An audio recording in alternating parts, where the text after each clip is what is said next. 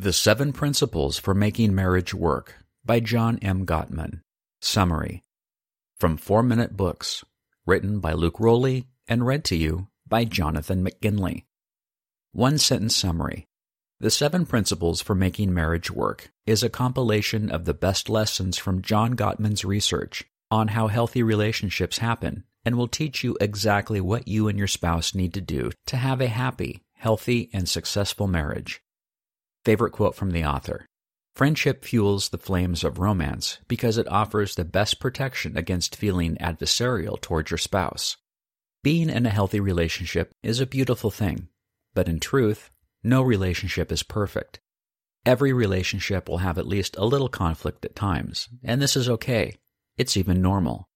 Whether you have been married for 15 years or recently started dating someone, surprisingly, Many of the problems in every relationship are similar. Psychologist Dr. John M. Gottman spent years researching and interviewing couples and had identified the fundamental problems that plague relationships.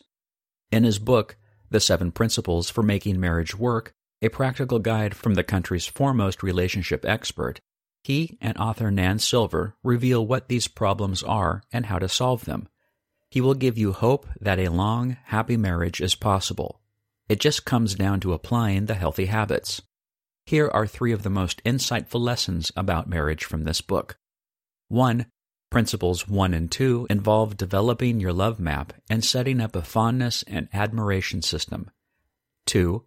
In Principles 3 through 5, you'll learn how to grow closer through bids, considering one another's opinions and feelings, and understanding problems.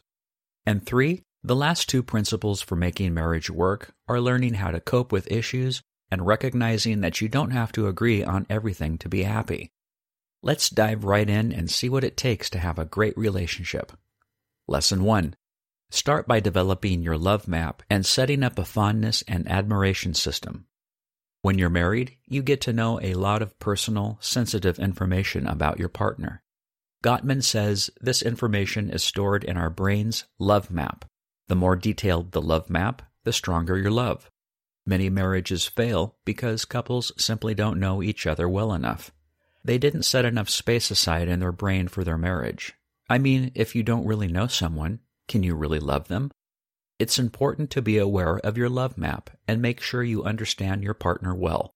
Also, keep in mind that a love map can change as changes happen in your lives, like when you become a parent. It is also essential to a marriage that a couple has a fondness and admiration system. When a marriage is in trouble, the first way to assess if the relationship is salvageable is to see how they reflect on their past. If the couples speak of their first date or other shared events with at least some positivity, this shows they still have respect and admiration for one another. A whopping 96% of couples who recall their marriage history fondly will likely enjoy a happy future. Another way you can assess your fondness and admiration system is by answering true or false to three statements. The first question is When we're apart, I think of my partner fondly. 2. I can easily list three things I admire in my partner. And 3. My partner is happy to see me when I come into a room. If you can answer true to these, you're in good shape. Lesson 2. Connect more deeply with each other through bids, being considerate and understanding the true nature of problems. Some of the most important moments in a marriage are just the day to day conversations with your spouse. Partners make bids through conversation to receive their partner's attention, support, or affection. For a healthier marriage, make sure you turn toward their bids. It's also important to respect each other's opinions. Gottman says it's particularly important for husbands to take their wives' opinions into account. He says most stable, long term marriages have a husband who treats his wife with respect. A study across 130 married couples found that husbands who let their wives influence them were happier and less likely to get a divorce than those who didn't. Additionally, there is an 81% chance of divorce if a husband doesn't share the power with his wife. Another important aspect of a healthy marriage is to understand there are solvable and unsolvable problems.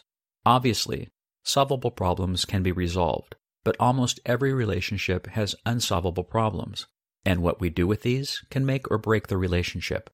Gottman teaches that though many of us have these perpetual problems that arise again and again in the relationship, it doesn't mean it's doomed. Even if there isn't a real solution, keep on recognizing the problem and talk about it. Lesson 3 Learn how to deal with difficulties and understand that you can be happy even if you don't agree on some things. So, what are we supposed to do in the face of unsolvable problems? Gottman encourages couples not to attempt to eradicate the problem, but turn it into a dialogue. Talk to your partner and try to figure out what is actually feeding the conflict. Having a gridlock is an indication that you have hopes about your marriage that aren't being respected by the other person. Maybe they hope for a better salary or a cleaner home. Your partner needs to learn how to come to terms with your desires and know they are a part of you. Gottman also reassures us that you don't need to agree on everything in a marriage. You can still have different life views and values. Just be sure to share them with one another. Many problems arise with couples who don't know enough about each other's aspirations and values. However, the more shared meaning you are able to find, the deeper your relationship will be. You will feel more fulfilled in your marriage when you both agree on the roles you play in the relationship. For example, some spouses may take on more traditional roles, like the husband as a provider and the wife as the nurturer. Others might want an egalitarian marriage, where each partner supports both emotionally and financially. Whatever way you want to be, it's important that you agree. The Seven Principles for Making Marriage Work Review. I really like the seven principles for making marriage work. But that might just be because I have such a great wife who makes marriage a lot easier than I think it is for most people. Regardless of the state of your relationships, you're going to get a lot out of this book, and it will change your life if you apply what it teaches. Who would I recommend the seven principles for making marriage work summary to? The 45 year old couple that is thinking about getting divorced. The 27 year old newlyweds that hopes to have a marriage as long as their grandparents and anyone that wants to know how to make their relationship with their spouse the happiest and healthiest it can be.